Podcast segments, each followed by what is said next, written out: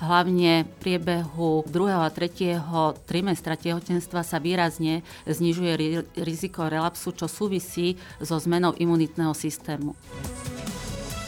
V súčasnosti e, máme už e, umožnené použitie e, troch typov liekov počas celej gravidity to materstvo dodá toľko pozitívnych emócií a veľakrát pacientky sa už tak nesústredia na seba, ale na to dieťa, že zabudnú aj na ochorenie.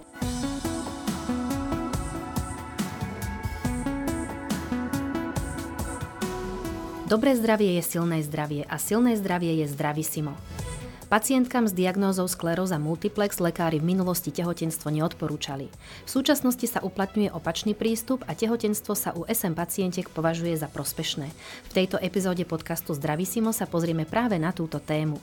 O najnovších poznatkoch a prístupoch, ale tiež úskaliach tehotenstva s diagnózou skleróza multiplex nám prišla porozprávať pani doktorka Viera Hančínová z SM ambulancie v Bratislavskom Ružinove. Moje meno je Tatiana Poliaková a prajem vám príjemné počúvanie. Mediálnym partnerom podcastu je online magazín plný Elánu, kde sa dočítate o zdraví a o mnoho viac. Dobrý deň, pani doktorka, vítajte v štúdiu. Dobrý deň, ďakujem za pozvanie. Áno, pozvanie ste prijali už po druhý krát, veľmi sa tešíme. Dnes máme opäť veľmi zaujímavú tému, ktorá sa viaže s diagnózou skleróza multiplex. V úvode som spomenula nejaké mýty k tehotenstvu s sm V súčasnosti sa teda tehotenstvo pacientkam odporúča. A prečo táto zmena? Ukázalo sa, že materinský put a jeho naplnenie je veľmi dôležitou súčasťou života ženy. V 60. rokoch lekári pacientkám s roztrusenou sklerózou tehotenstvo zakazovali a ukázalo sa, že vlastne stres, ktorý tieto ženy prežívali, mal e, výrazne nepriaznivý vplyv na vývoj ochorenia. V 80. rokoch prebehli e, štúdie u pacientkách e, s roztrusenou sklerózou, ktoré vyvrátili e, tento pôvodný prístup, i keď je známe, že naozaj e, v poporodnom období sú ženy s roztrusenou sklerózou vystavené zvýšenému riziku relapsu ochorenia, ale je to len krátkodobé obdobie takéto a naozaj to materstvo má o mnoho priaznivejší vplyv na dlhodobý vývoj ochorenia. Uh-huh. Čo sa týka zdravia detičiek, ako je to? Pacientky s roztrúsenou sklerózou nie sú žiadnou rizikovou skupinou z hľadiska vývojových vád u detí. Naše pacientky, pokiaľ naozaj sú spolupracujúce, dobre zaliečené, tak k ním pristupujeme v období tehotenstva a pôrodu ako k zdravým ženám. Pani doktorka, je pravda, že vďaka tehotenstvu majú tieto pacientky znížený počet relapsov ochorenia?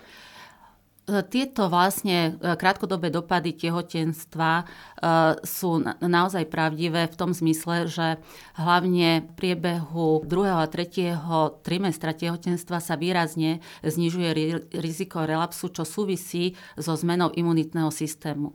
My si musíme uvedomiť, že vlastne vývoj dieťatka je spojený e, s tým, že v tele matky sa vyvíja plod s polovicou génov otcovských a to znamená, že vlastne imunitný systém matky sa musí zmeniť vo viac tolerantný, čo vlastne prospieva konkrétne e, roztrúsenej skleróze.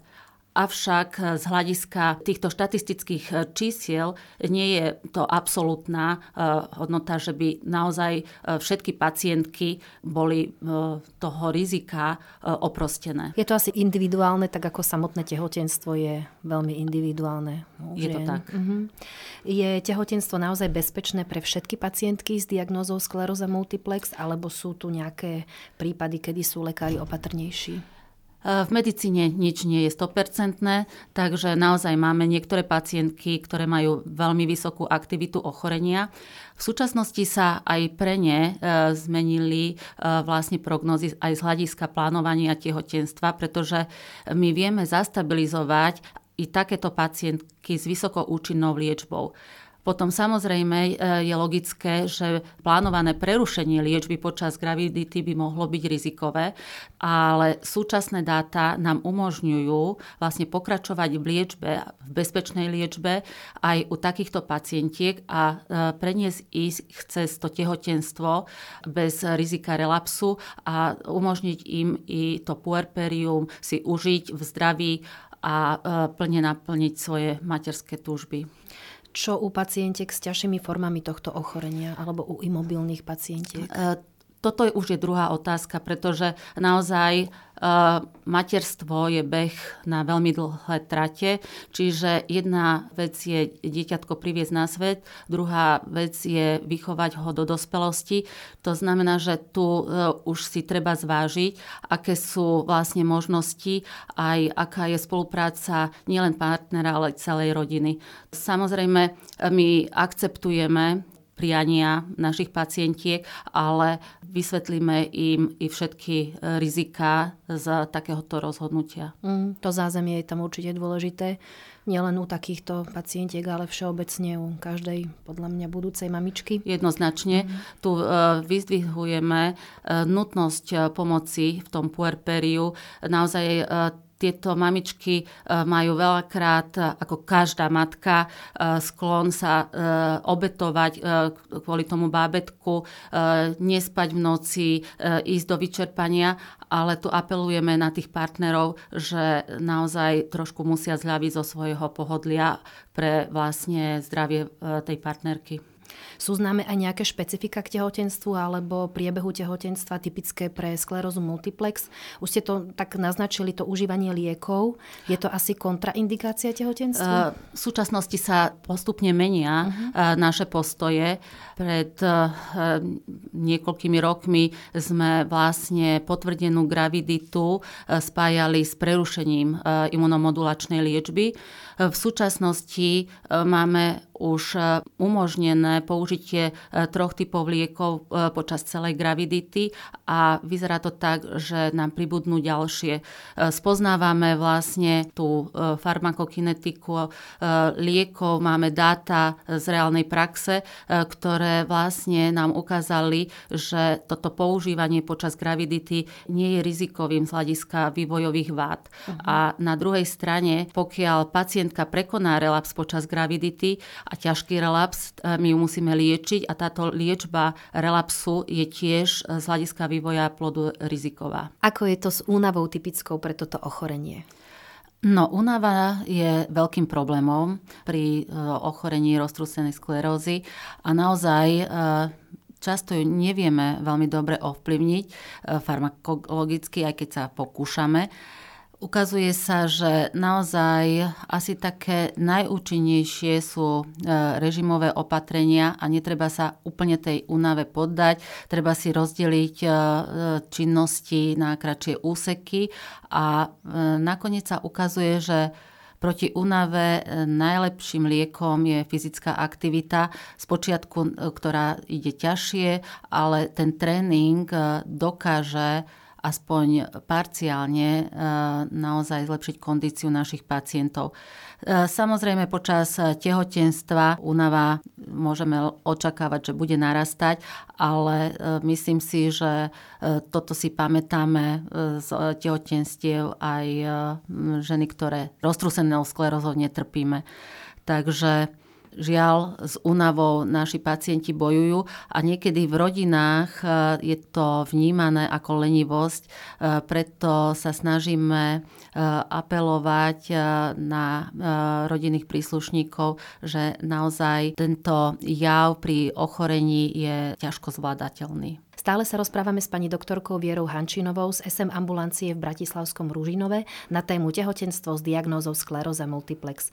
Pani doktorka, posunie sa ďalej teda od toho tehotenstva k samotnému pôrodu. Môže prebiehať spontánne alebo kvôli ochoreniu e, lekári uprednostňujú skôr plánovaný pôrod? Väčšina našich e, mamičiek je v takej kondícii, kedy naozaj nevyžadujú nejaký osobitný prístup. My zvyčajne vydávame im e, vyjadrenie pre potrebu pôrodníka a tým, ktorý určuje priebeh pôrodu, je zvyčajne pôrodník a naozaj vedenie pôrodu, či už e, fyziologicky, alebo aj epidurálnou analgéziou alebo v celkovej anestéze je pre naše pacientky bezpečné. Samozrejme pre tie pacientky, ktoré majú už e, nejakú slabosť e, dolných končatín a panového dna, tam už je to bezpečnostné riziko, ale musím povedať, že takýchto pacientiek, ktoré by v takomto stave alebo v takomto štádiu ochorenia plánovali e, graviditu je minimum. Uh-huh. Ale v každom prípade je potrebné, aby pacientka rodila pod dohľadom lekára. Určite asi tu nejaké alternatívne spôsoby pôrodu. My ako lekári uh, sme zastancami uh-huh. ako vedenia pôrodu lekárom aj u zdravých žien, pretože uh, samozrejme štatistika je jedna vec, ale v tých malých percentách môžu sa pritrafiť nečakané komplikácie. Tehotenstvo je pomerne vyčerpávajúce pre organizmus aj normálnej zdravej ženy. Ako je to u pacientiek s SMK? Čo môžu očakávať potom krátko po pôrode? No, to je práve to obdobie, ktoré je rizikové. Naozaj uh, u nie malého percenta pacientiek dochádza k relapsu ochorenia v prípade, že naozaj sa rozhodnú oddialiť tú liečbu. Uh, mamičky uh, naozaj v súčasnosti kladú veľký dôraz na dojčenie. My to chápeme naozaj, aj Svetová zdravotnícká organizácia odporúča plné dojčenie do 6. mesiaca života života dieťaťa, avšak tu e, sme medzi takými dvomi mlinskými kameňmi. To, s čím zápasíme najčastejšie, je oddialenie e, návratu k imunomodulačnej liečbe. V prípade e, oddialenia môže dôjsť progresii ochorenia, čo sme aj zaznamenali aj v našej ambulancii v niektorých prípadoch, kedy sa rozhodli vlastne naše pacientky dojčiť niekoľko rokov a vrátili sa k liečbe po dvoch, troch rokoch pôrodu a za tento čas došlo k takému narastu zneschopnenia, že v súčasnosti e, majú naozaj problém s chôdzou aj so starostlivosťou o toto narodené dieťa. A musíme povedať, že z hľadiska tej budúcnosti e, svojho potomka je dôležitejšie, aby tá mama bola funkčná e, dlhé roky od pôrodu a náhrada materského mlieka je naozaj menším zlom ako e, mama, ktorá má vážne poškodené zdravie ale opäť e, máme e, možnosti liečby, ktoré môžeme použiť aj e, počas dojčenia a to je taká, by som povedala, pre obe strany schodná cesta. Pacientka si môže užiť dojčenie a my sme spokojnejší, že máme pacientku zaliečenú a máme znížené riziko možného relapsu. Uh-huh. Stretli ste sa s niečím úplne vynimočným v tomto období pacientiek? Stretli sme sa s tým, že nás dokážu relapsom prekvapiť i pacient pacientky, ktoré sú dlhodobo stabilné, ktoré nemajú žiadne e, ťažkosti počas tehotenstva i prvých mesiacoch dojčenia. Preto považujeme skorý návrat e, k liečbe za mimoriadne dôležitý. Môže sa potom pacientkám ako keby zhoršiť ten ich zdravotný stav, ktorý treba mali pred tehotenstvom? Zvyčajne pozorujeme opačný priebeh. Uh-huh. To materstvo dodá toľko vlastne pozitívnych e, emócií a e, veľakrát e, pacientky sa už tak nesústredia na seba, ale na to dieťa, že zabudnú aj na ochorenie. To dieťa ich vlastne núti k pohybu, k rozličným aktivitám. Takže naozaj to materstvo z dlhodobého hľadiska môže byť pre tie tie naše pacientky prospešné. Uh-huh. Čiže tým sme sa vlastne dostali späť k tomu úplne prvému bodu nášho rozhovoru, že prečo tá zmena, prečo sa považuje tehotenstvo v súčasnosti za prospešné. Možno toto je možno to súvisí nejako aj s psychosomatikou. Určite. A doteraz sme riešili len tehotenstvo samotné a trošku pôrod. Poďme sa pozrieť aj na to, čo tomu tehotenstvu vlastne predchádza. Počatie má SMK na to nejaký vplyv? Z hľadiska štatistických čísiel nie, ale samozrejme, ak neriešime len ženy, tak muži môžu mať znížené libido, môže tam byť nejaká erektilná dysfunkcia. Niekedy e, takéto ťažkosti, e, čo sa týka libida, môžu mať i naše pacientky, ale to sú také okrajové veci. V zásade, pokiaľ naozaj e, naše pacientky túžia a plánujú bábetko, tak nejak výraznejšie sa ich vlastne vlastne prognozy ne, nevymykajú bežnej populácii. Mm-hmm. To, čo spomínate, sa mi zdá úplne bežné pre všetkých ľudí v súčasnosti. Vy ste spomenuli, keď sme sa chvíľočku rozprávali ešte pred rozhovorom aj otázku genetiky že to zvyknú pacientky riešiť. Môžete nám prosím o tom povedať niečo viac? Samozrejme, každé chronické ochorenie je veľkým strašiakom a e, rodičov, ktorí majú takúto diagnózu, logicky zaujíma, nakoľko je ohrozené možným e, vlastne prenosom aj e, ich potomstvo. Tu musíme povedať, že vlastne roztrúsená skleróza je e, veľmi komplikované ochorenie, multifaktoriálne podmienené a e, genetická predispozícia, hovoríme o predispozícii, nie priamo o genetickom prenose, je len časťou e, vlastne faktorov, ktoré prispievajú k tomu, či vlastne u človeka toto ochorenie prepukne alebo nie. Môžeme si to vysvetliť na príklade prípade jednovaječných dvojčiat pokiaľ jedno z nich e, vlastne roztrúsenú sklerózu má, tak to druhé má len 30-percentné riziko, že mhm. tiež roztrúsenú sklerózu bude mať. E, okrem genov sa na tom podielajú i mnohé faktory e, vlastne prostredia, taktiež vlastne prekonanie infekcií v detskom veku, či vírusových, bakteriálnych, taktiež životný štýl, fajčenie, obezita. Takže naozaj je tam veľa ďalších e, e, faktorov, ktoré my zase na druhej strane vieme priaznivo ovplyvniť. Máte pre pacientky, ktoré o tehotenstve uvažujú, alebo aj pre tie, ktoré už babetko očakávajú nejaké špeciálne rady, aby bolo ich tehotenstvo bezproblémové a bezpečné. Skleróza multiplex je závažné ochorenie a to tehotenstvo je síce krásne, ale aj vyčerpávajúce. Určite my sme najradšej, keď vlastne E, naše pacientky e, to tehotenstvo s nami plánujú.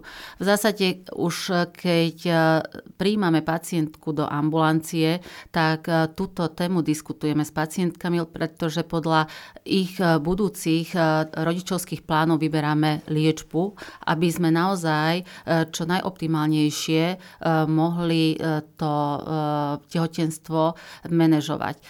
A čo sa týka vlastne ďalších odporúčaní, tak tie sa vlastne zhodujú e, s odporúčaniami ginekologov aj pre zdravé ženy. To znamená e, zdravá strava, e, vitamín D, dostatok pohybu, vyhýbanie sa fajčeniu aj pasívnemu. To znamená, že naozaj v tomto smere nie sú opäť nejaké veľké rozdiely. Z hľadiska našich pacientiek je ten najdôležitejší e, vlastne bod, e, ktorý ovplyvňuje to tehotenstvo práve tá naša imunomodulačná liečba. Spomínali sme fajčenie, ako je to s alkoholom? Alkohol e, do rúk tehotnej ženy nepatrí a pre ženu s roztrusenou sklerozou myslím si, že jednoznačne nie. Máte evidentne to ochorenie zvládnuté komplexne, že sa dopredu ráta aj s tým, že by pacientka mohla chcieť bábetko. Ďakujem vám veľmi pekne, pani doktorka, za tieto informácie. Dúfam, že sme pozbudili nielen budúce mamičky s radou pacientiek so sklerózou multiplex, ale možno aj tie, čo už bábetko čakajú, aby mohli byť bez obáv a aby sa s dôverou zverili svojmu lekárovi. Ďakujem a my sa naozaj aj s našimi pacientkami tešíme z každého nášho hovoríme nášho bábetka. SM bábetka. Áno, SM bábetka.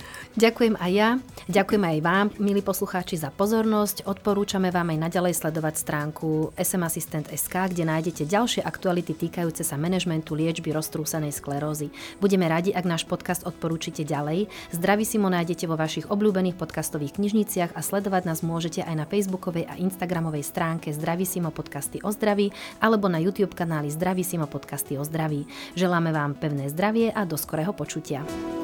Podcast vznikol s podporou spoločnosti Roš. Kód MSK 00001431. Mediálnym partnerom podcastu je online magazín plný elánu, kde sa dočítate o zdraví a o mnoho viac.